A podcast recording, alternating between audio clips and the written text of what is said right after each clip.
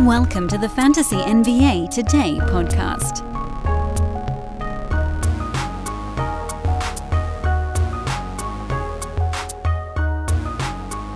Good Wednesday.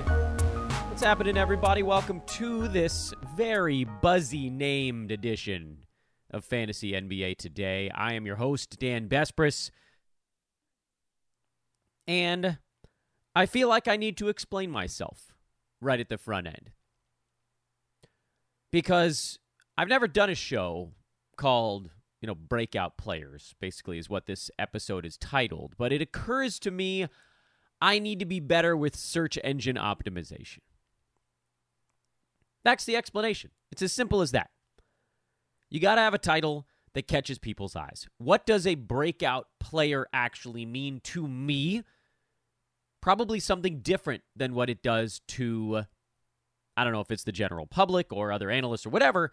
In my mind, a breakout player is someone who is stepping into a fantasy space that they haven't occupied before.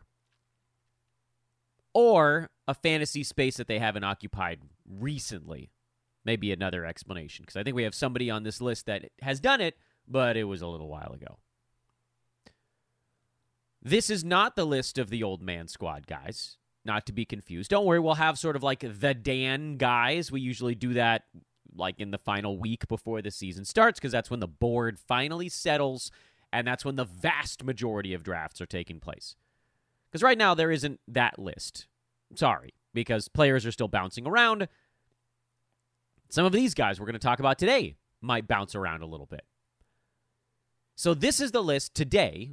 The players I define as possible breakouts, if you want to call it that, are guys that are, in my estimation, prime for some kind of step forward, as opposed to the full old man squad list, which is also it's been known as the boring squad list. It actually has a section. You guys, I think a lot of folks forget this because it's called the old man squad and be, or the boring squad or whatever. But it actually has a section.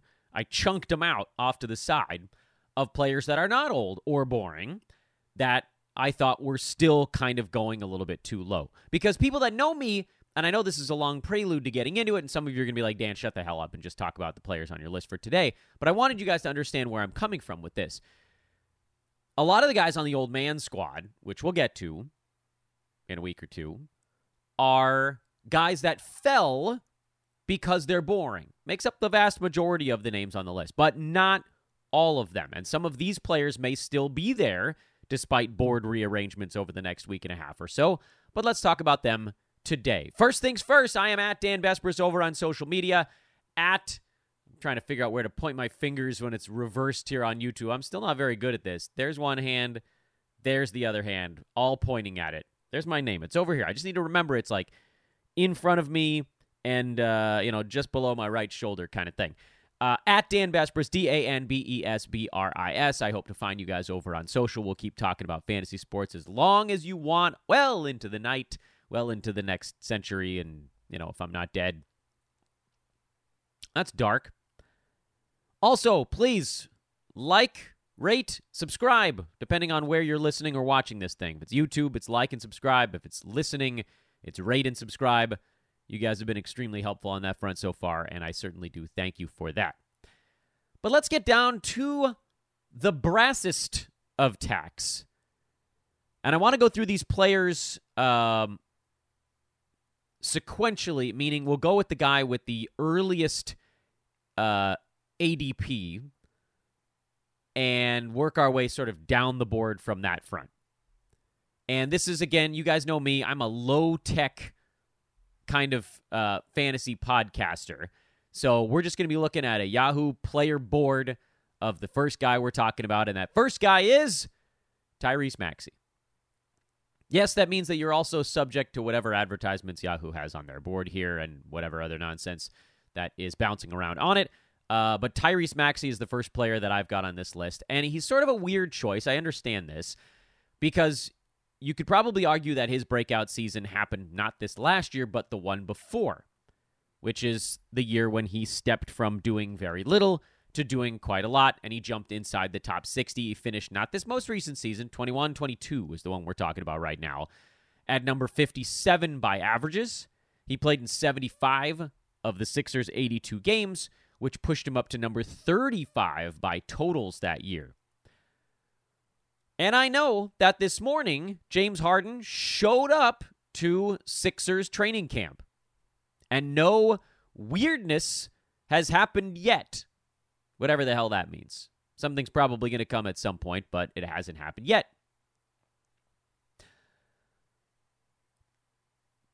Does he remain chill? I don't know. Um, Malika Andrews posting photos of Harden. He's high fiving coaches and stuff. But look, they can do all they want out on the open like that.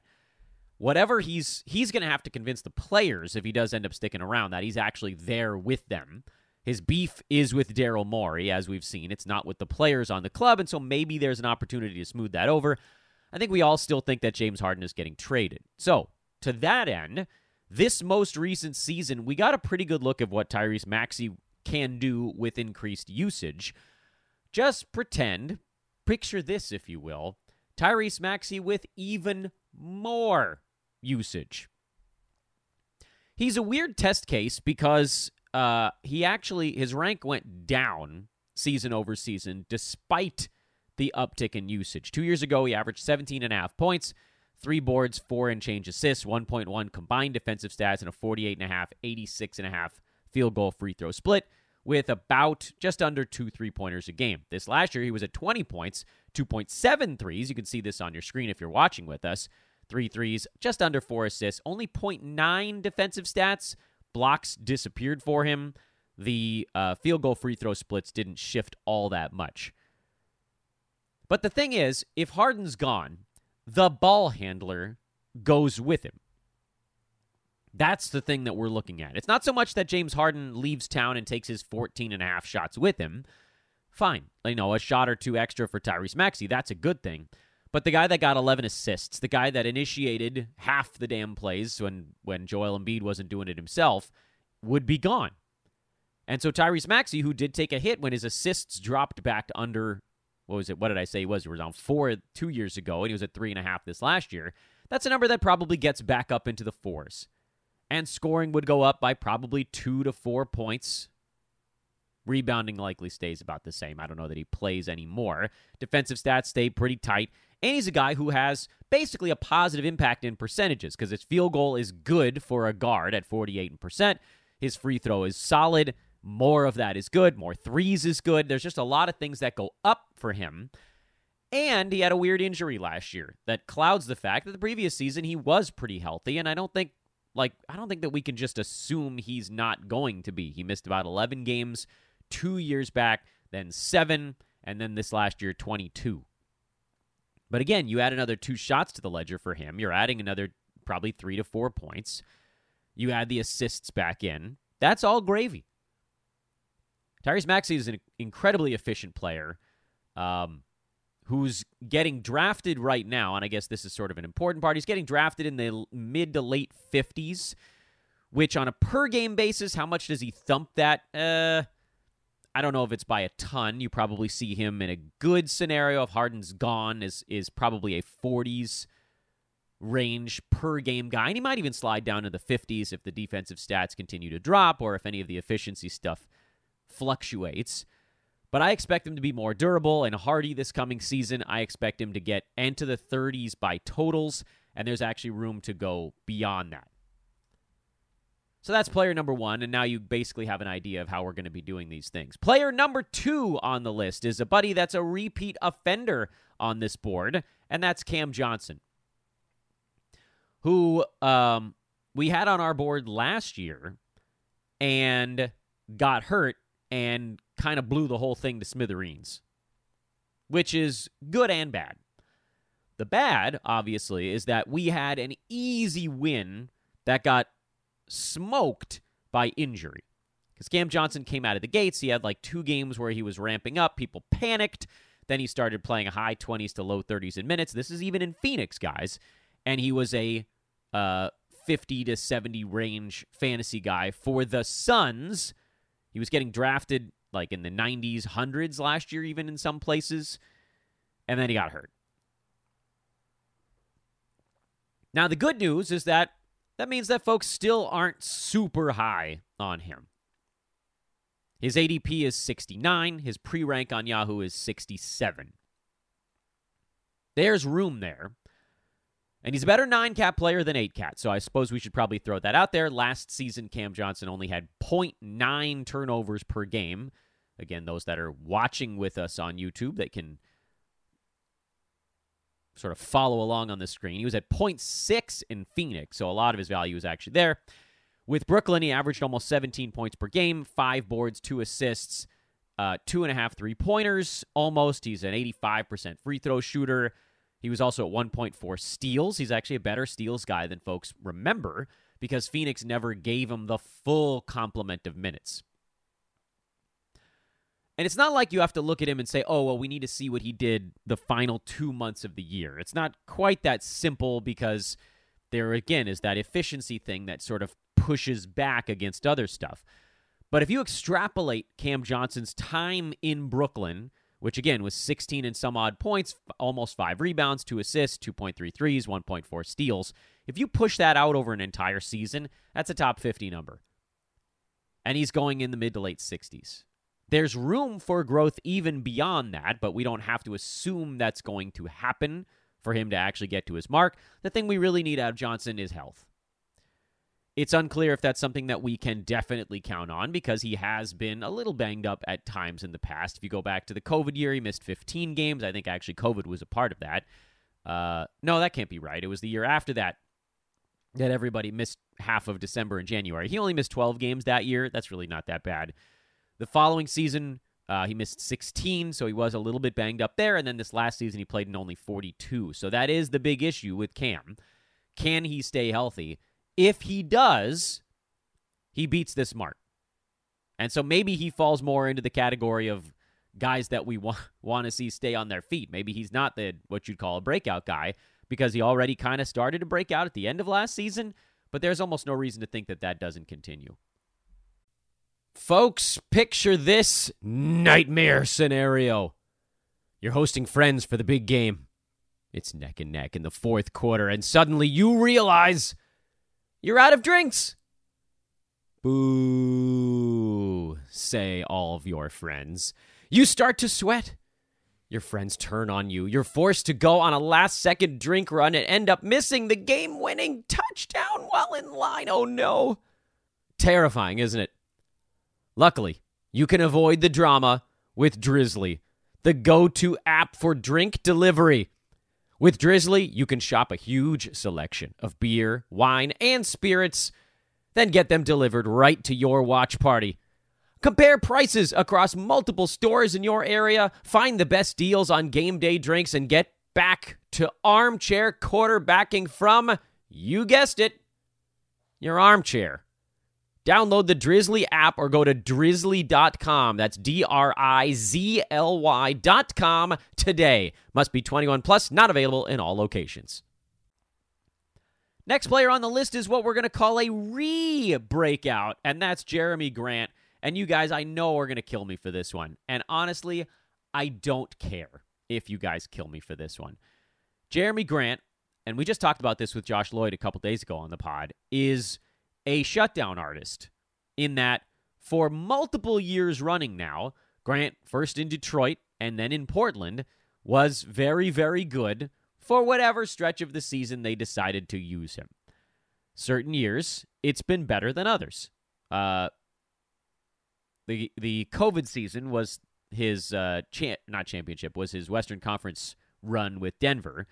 Following year, the sort of like I like to I don't know what the right nomenclature is. This is the um, purposeful 72 gamer. He took off basically the last like four and change weeks in Detroit. Ended up playing 54 games. The following year in Detroit, they went mass maximum shutdown with him. Um, played only 47 games, and then last year in Portland, they went shutdown again, uh, and Grant played only 63. I'm actually okay with him playing 63 ball games because, and this is maybe even more so head to head than Roto, which I know you guys are looking at me. You're like, Dan, this is pretty weird. You're actually talking about something that's better for head to head. Most people look at Jerami Grant and say, obviously worse on the head to head side because of the shutdown risk. But if you wipe out the final three weeks of your season, his shutdown risk dramatically reduced, even on this young Portland team.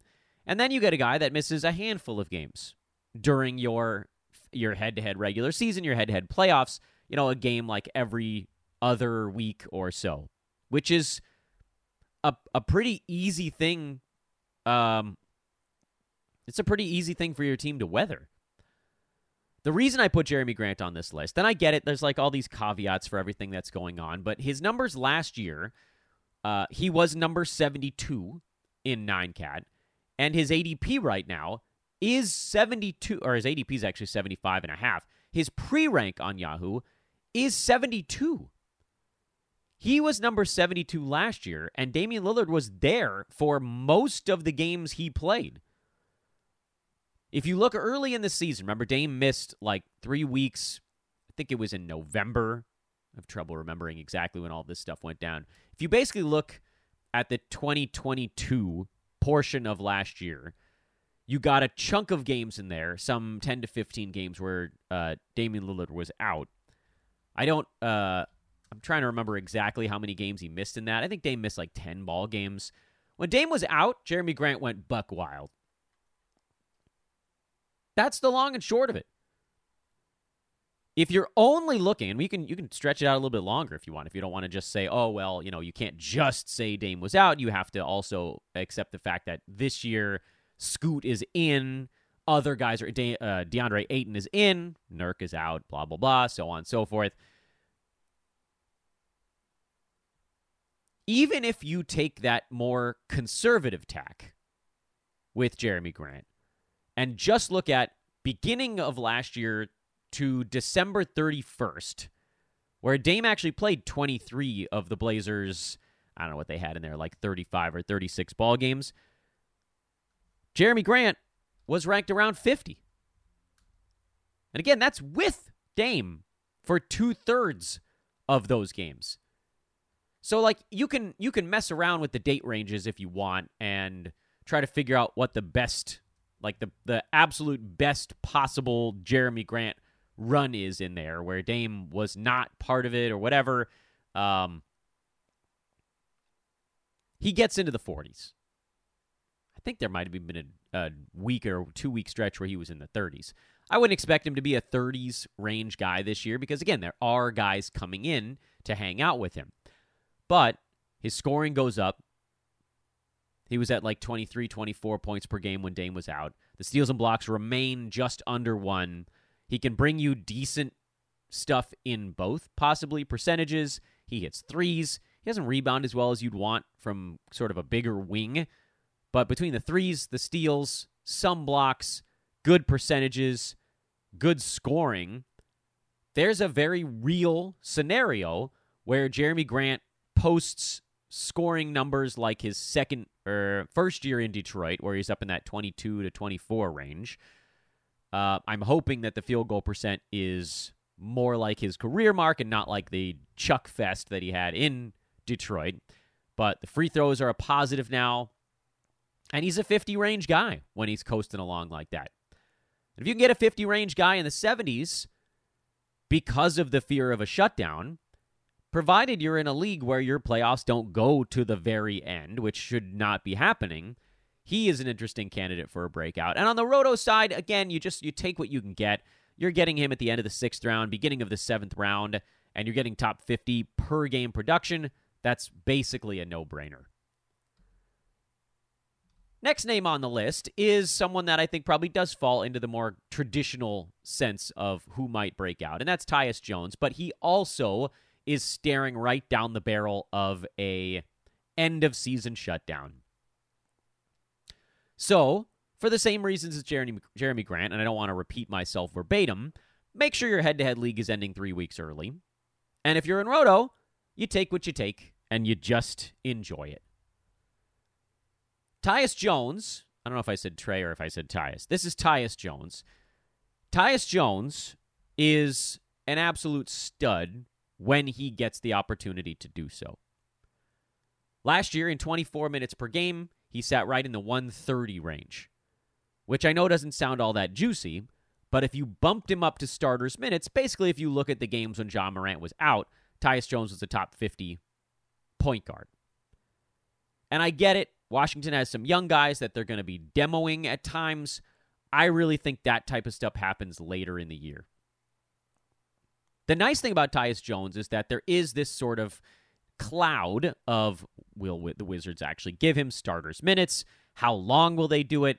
Here's the thing I want to remind all of you guys teams that lean into the quote youth movement, it doesn't usually happen on day one, especially when they have a handful of, I don't know what you'd call veterans necessarily, but like Tyus Jones, Jordan Poole, Daniel Gafford, who we're actually going to be talking about shortly here on this very same program. YouTubers saw his face on the thumbnail. Those guys are not going to want to just throw in the towel on day one. It's horrible for morale. And frankly, it's bad for the young guys. They need to be taught a little bit how to win.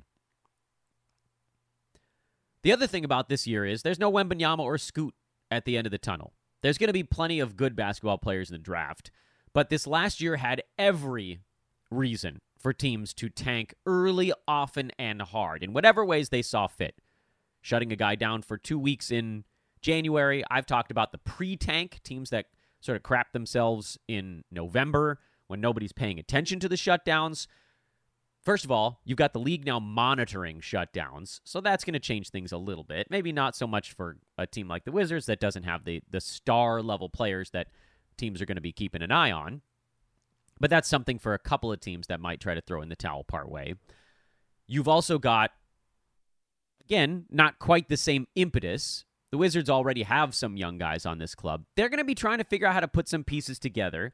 And Tyus Jones is a facilitator. He's a connector. He's a pass first, solid defensive point guard who was, for the last couple of seasons, arguably the best backup point guard in the NBA in Memphis. And we saw it. Every time Ja went down, the Grizzlies kept winning. Tyus Jones was a huge part of that. I would, and YouTubers get a, a better look at this. You can pull up someone like Tyus Jones's game log, and you can very quickly figure out the games that Ja Morant wasn't there. Basically, just look for any time that Tyus Jones got 30 minutes and he flexes. He did it on the penultimate game of the regular season. Tyus Jones played 43 minutes that night. He had 13 points, 8 boards, 12 assists, 4 steals, a block, and a three pointer. Whoo! They're not all like that. He had a 34 minute game against Orlando with 7 points, 8 assists, 6 boards, but he did have 2 steals. It's just that he missed all 7 of his three pointers that night. Obviously, that type of stuff levels out. 35 and a half minutes against Dallas on March 20th. 16 points, two boards, six assists, a steal, and a couple of three pointers. When this dude is playing starters minutes, he is tremendous. I was pretty frustrated when Yahoo bumped him up in their latest board rearrange because for a long time Tyus Jones was going in the 85 to 95 range and now he's at 75 his ADP is still 83, but that's on its way up. Yahoo's pulling him forward. When he was going in the 80s, he was one of the best values on the board. If you could get him in the 90s, he was insane. Now in the 70s, it's not quite as juicy. Again, with the shutdown risk, that's a little bit more obnoxious, so you might only get like 62 to 67 games out of him. But he'll do so much damage in the head to head regular season, and if your playoffs start early enough, the head to head playoffs for you as well, that he will be worth it. If your playoffs go to the end of the regular season, he probably does not make this list, and neither does the next guy because he's his teammate, and that's Daniel Gafford. Daniel Gafford has two red flags hanging over his head. One of those, as the YouTube chat room has pointed out like two or three times already, he's already dinged up. Daniel Gafford is already dinged up. Uh, he hurt himself, I think, two, three days ago in a pickup game uh, and he's out two to four weeks. Unfortunately, this type of stuff happens regularly with him. But this is a year where he has almost all the runway he could possibly want. And we've seen what he does when he has the runway. The numbers that he put up last year are not going to blow anybody away. Nine points, five and a half rebounds, one assist. That's not exciting. Nobody really wants that from their a center that they're going to take a shot on. But that was in 20 and a half minutes per game on a team that had Bradley Beal and Kristaps Porzingis last year. Porzingis is gone. The competition for Daniel Gafford in the front court is slim. And he's another guy like Tyus Jones, where if you look at the game log, your eyes will light up like you just discovered. Well, I don't know. What does anybody want? The fountain of youth? I think that's what we all want. Porzingis didn't play towards the end of the regular season last year. You might remember that they shut him down, and he, at right as soon as he hit 65 games, which I think it was about four or five games to go in the year. Maybe it was a little bit before that. You can see some of the Gaffer damage over that stretch if you just look at like the last six, seven games of the season. San Antonio, nine points, only three boards, but two blocks on four out of five shooting. You'll take it. Next day or next game against Toronto, 10 points, eight boards, a block, three assists. Okay. But guess what? That's like the that's like the floor when he's playing decent minutes. Next night, 18 and 13 with a steal, two blocks, and 8 out of 14 from the field. 28 minutes the night after that, 4.7 boards, couple of blocks. It's not going to be shimmering every night, but we've seen it. When Gafford gets starters minutes, he's a top 75 per game center or better. One of the things that I was kicking back and forth on this show was whether or not to go with Daniel Gafford or Mark Williams as the guy for this, basically this slot on the do I want to talk about one guy or the other. And the reason I went Gafford is not because Mark Williams has a little bit more competition at center, because he does have a little bit more, but that's not the reason. The reason is that I like Gafford's block rate. I think his block rate holds a little better than Williams. I think his rebound rate gets better this year for Gafford when there are fewer guys, fewer big guys that also are taking them. Gafford's free throw shooting is eh, a little bit of a mixed bag. Both those guys could end up like somewhere around high 60s to low 70s in free throws, so that's not really the edge. And I could I, I get it. Like those two guys are pre-ranked 86 and 87, so a lot of folks are going to be debating between the two of them. And I don't know that there's a fantastic case for one over the other. Williams has a better shot to play down the stretch. So if your league goes to the end of the year, maybe he does actually make more sense here than Daniel Gafford. But if your league doesn't go to the end, uh, and Roto as well, I think per game wise, Gafford probably has the little bit of an edge this year, and that's why I lean his direction. But certainly, as far as like the idea of a traditional breakout goes, both of those guys fall into that category. Guys that haven't really had the opportunity to get nuts might have an opportunity now to get nuts. Gafford could go out there and get you, you know, 12, 13 points, eight boards, and, you know, uh, call it like 1.5, 1.6 blocks per game. I don't think Mark, I don't think Mark Williams gets to one and a half blocks. Next name on the board is one that I've been fighting with uh, other analysts about, and I'll probably fight with you listeners about him as well, and that's okay. Uh, and that's John Collins, who, um, much like Jerami Grant, is not a first time breakout, but a re breakout candidate. And this one is not about metrics, it's not about numbers in almost any way. I mean, obviously, it's about numbers at the end of it all, this is about a change of scenery. Because what I'd like to remind you guys of is that John Collins has been on the trade block for three and a half years in a row. And if you look at his numbers, starting basically with what was a monster breakout performance for him in the uh, actual COVID shutdown season, 2019 2020, Atlanta's just been slowly moving away from him a little bit more every single year. And it's not because John Collins is old and can't play anymore. The kid was born in 1997. He just had his 26th birthday, provided I am still doing that math properly. He's in this prime. Let me remind you guys 2019 2020, and I don't think he's going to have quite this level of usage even in Utah. John Collins averaged almost 22 points a game, 10 rebounds, 2.4 combined defensive stats, shot 58% from the field, 80 at the free throw line, and 40 from downtown, which, again, some of that stuff feels probably not uh, replicatable for him. But the thing I really want to draw everybody's eyes to is what happened to Collins over the next three years. His field goal attempts per game went from 15 to 12.2 to 11.9, and this past season, just 10. Atlanta didn't care about him anymore.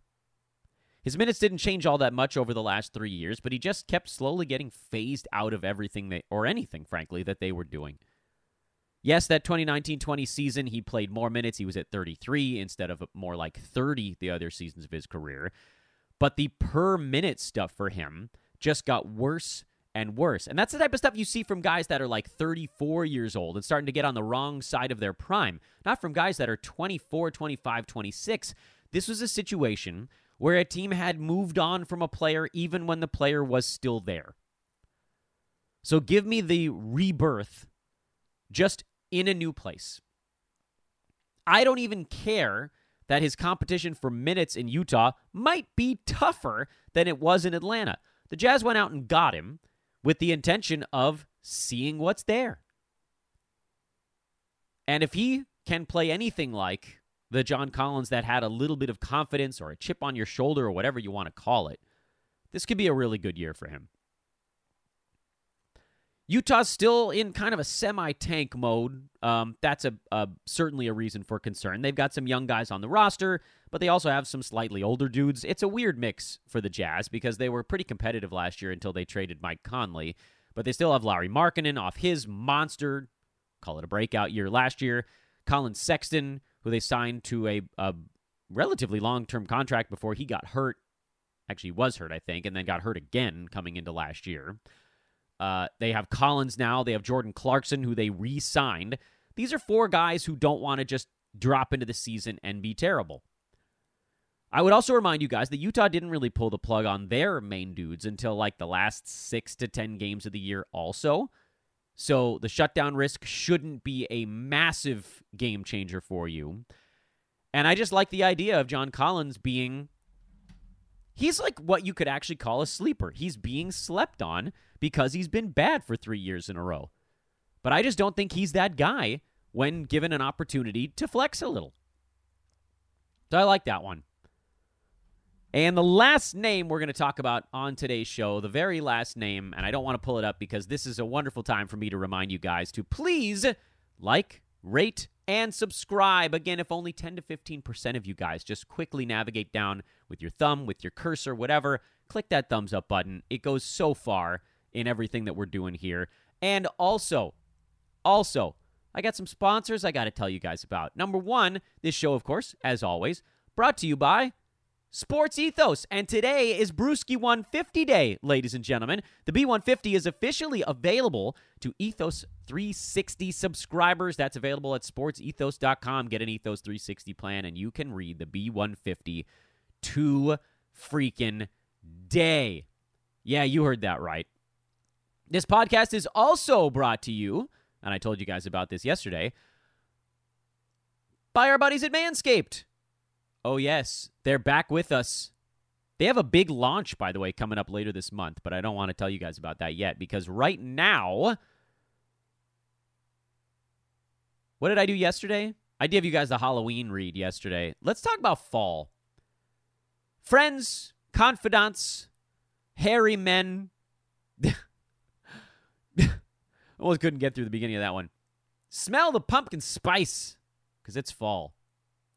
But you know what? It's fresh face fall with Manscaped, and nobody else can give your face the love it needs other than our friends at manscaped.com. The folks who changed below your belt grooming are here to help with their brand new handyman. That's the electric face shaver. Yeah, Like this guy. Your cheeks, your neck. Look at my god awful neck today. I'm unclean. My handyman is on the way from Manscaped right now. I'm really excited to get it because we just started the partnership two days ago, so it's in the mail. I'll show it to you guys once I get it. I'll, I'll show it on air. But I'm really excited to use this because Manscaped pioneered skin safe technology that just wasn't available prior to them changing the male grooming marketplace. And they're now bringing that to your face. So it's no longer a sideburn trimmer. You can get right up in there, clean shaven with the handyman at manscaped.com. And you can do it now using our special promo code. That is ethos20. E T H O S 20. Get 20% off and free shipping with the code ethos20 at manscaped.com. 20% off and free shipping at manscaped.com. Promo code is ethos20. Hit the refresh button on your face with the handyman. Can you believe that? Manscaped, man, they're branching out. I'm actually really excited about it. So thank you to Manscaped for coming back and hanging with us. Uh, thank you to Sports Ethos for making all these pods possible all the time and allowing me to do this for a living. That's absurd. Let's talk about the last name on our board here. None of you is going to be surprised by this name. Ta-da! DeAnthony Melton. You guys know I love me some DeAnthony Melton, and I'm going to be arguing with Josh on Thursday. What's Thursday? That's tomorrow. I'm going to be arguing with Josh over on his Locked On channel about DeAnthony Melton. Um, not that he doesn't like him, by the way. I talked to Josh off air about it. He just wants me to sort of defend myself, um, and I'm very ready to. We've been on DeAnthony Melton for like five years running at Sports Ethos, so this should surprise nobody. But we're talking about a guy that because last year his role bounced around so much, people ended up kind of frustrated with him. And I get it. I feel your pain, people. There were stretches where he was really frustrating to roster last year. But guess what? When you rolled it all together, at the end of the tunnel. Dude was number 75 for the entire year per game, played in 77 of his team's ball games. That's a very high number in the modern NBA, in case you weren't aware, which made him, get ready for this, by totals, number 44 last year. And I know we've talked on this show a number of times that the guys you're looking for are not the guys that are like ranked 125 and play in 77 games because their value is artificially inflated by totals. A guy that's inside the top 75 is already a good player for your team. Add that guy to a nice totals number. It's not an artificial inflation, it's legitimate. That's a guy you want.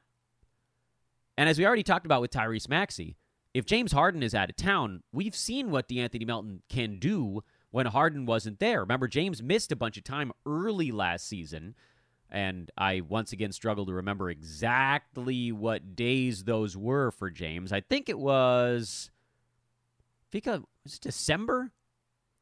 I don't know if I'm going to be able to pull it up fast enough for anybody to to for this to be useful for today's podcast. Um, but James missed a, a pretty good chunk of time very early in the season. Actually, it was November. Ah, see, I figured it out. So if you want, play with the numbers a little bit basically go to like a date range on your player rank tool and look at the month of November. Go a little earlier and a little later just to make sure that we get all this stuff figured out. And look at DeAnthony Melton's numbers basically when James Harden was out. First of all, he was at three combined defensive stats, and his overall rank didn't change that much because he shot a weirdly low 36% from the field and 61 at the free throw line. But if you look at everything else that's going on and you adjust for that small sample size itis that went on there, that type of stuff puts Melton in the upper echelons. And the beauty is right now, and hopefully this show doesn't screw that up, right now you can get him outside the top 100. Pretty crazy to me, and again, some of this has to do with whether Harden's around or not and what Melton's role turns out to be because Tyrese Maxey is going to be ahead of him in the pecking order, so will Tobias Harris. But Melton doesn't need ball in hand to be extremely effective from a fantasy standpoint. What he needs is consistent minutes and a consistent role. And if Harden's gone, those things will be there. Just think of it this way Melton in Memphis not this most recent, obviously, is last year in Memphis. He took nine and a half shots per game and only 23 minutes per night. In Philly, in 28 minutes per night, he only took eight and a half shots per game. But his steals and blocks have always been stellar. He'll get you a handful of assists, not a ton, but more if Harden's gone. Rebounds relatively well for a guard. Free throws, he doesn't take any, so who cares? So it's about making sure the field goal percent stays at 42% or better, and then everything else falls into place. So I love it. And those are your names on today's board, ladies and gentlemen. Um, I'm debating whether or not to do a question deal at the end here. There's only a, a couple. Um, yeah, let's let's uh, let's do a question. But first, Andre reminds us that it is indeed Happy Brewski 150 Day. It is out and it is beautiful. He's not wrong. Janelle, uh, will Gafford be ready for the season opener? Um, I call that 50 50 right now, which I know doesn't help you all that much. But uh, two days ago, he was listed out as two to four weeks, and the season opener is three weeks. So that's right smack in the middle.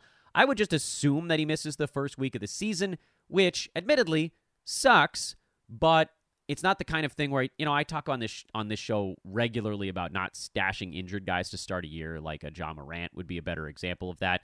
If someone is expected to play within the first three games of the year, um, I think we can make an exception on that one. Mr. 101 says, What kind of strategy would you suggest for a league with lineups of three guards, three forwards, three bench, two centers, two utilities? That's pretty standard. Three, three, two, and two. Um, no change to your strategy. Every league I've ever played in, with the exception of one, I think, was a two center league. And because there are a truckload of players with center eligibility, you're good. Um, one thing I've been thinking about, I tweeted about it earlier this morning that I, I kind of want to look into. I don't know if there's going to be time right now, but uh, with how many things are going on. But because there's so many centers out there, is this the year to actually go the other way? Meaning, now you've got all these big men that are kind of traditional bad foul shooters, rebounding shot blockers. Some of them are shot blockers that are not quite as bad. So you got like the unicorn types like Porzingis and JJJ and maybe Chet Holmgren. Um, guys that can hit threes, not ruin your percentages, and block you a bunch of shots. Brook Lopez, I guess, falls into that uh, department as well, sort of a more boring version of it. But you also have this big wave of free throw crapperoonies but just monsters on field goal percent and rebounding and blocks, like a Walker Kessler, a Nick Claxton. Um, I guess Clint Capela probably falls into that department. Gafford, who we talked about, is not great at the foul line, better shot blocker. Um, Jarrett Allen, not as great a shot blocker, but pretty good at the other stuff we talked about, and so a tiny bit better in free throws. So you got a bunch of traditional centers. What I want to explore, Mr. 101 and anybody else, is is this a time now to consider saying the hell with it on rebounds, dodging those big rebounding free throw tank kind of guys, and targeting the centers that are not the traditional ones, the ones that rebound more poorly, like Brook Lopez, like JJJ, that get you the blocked shots without ruining any percentages. What does that mean for your team? Do you now are you punting rebounds and field goal percent, or can you make up for that on the guard side? There's a few things I want to try out, and, and maybe mock drafts will help a tad. I'm probably not going to put this into practice in my leagues, but it is something I kind of want to explore. Harumph, who always has fun tweets. I appreciate your stuff. It's funny. I picked AD and KD at the turn in a 12 team league. Am I dead? Well, um, I'll say this for your team. You may want to just close your eyes each day, and then at the end of the night, open them up and hope that your guys are still standing because if they are, your team's going to be a monster. Because KD's probably a top seven, AD's probably top five. To get those guys at 12 and 13 is absolutely nasty. Um, but if they go down at the same time, you're screwed. I guess just pray that they go down one at a time. I'm going to go back to Brewski 150 Day. Seriously, big fun day. This is a one show po- uh, day here on Fantasy NBA today, so I'm trying to jam in all the promo I can. B150 available now at sportsethos.com. I am Dan Besbris. Thank you guys for watching here on my very buzzy titled show on this lovely Wednesday morning, afternoon everywhere besides the Pacific Coast, I guess. At Dan Besbris on Twitter, D A N B E S B R I S. I would almost beg of you guys to come find me over there as arguably the most important thing you can do from these pods because I want to be able to communicate with you in between shows. That's the place to do it. Or our Sports Ethos Discord is also um, that uh, permalink is in the show's description. But uh, I'll see you guys over on social media. Like, rate, subscribe on the way out, depending on how you're watching this thing. Have a great day. Tomorrow, we'll try to do two shows. I'll try to get a mock mixed in. Um, but it's going to be tough because I am guesting on Josh's show in the afternoon. So uh, we'll see how all of that stuff shakes out. Until then, see you later.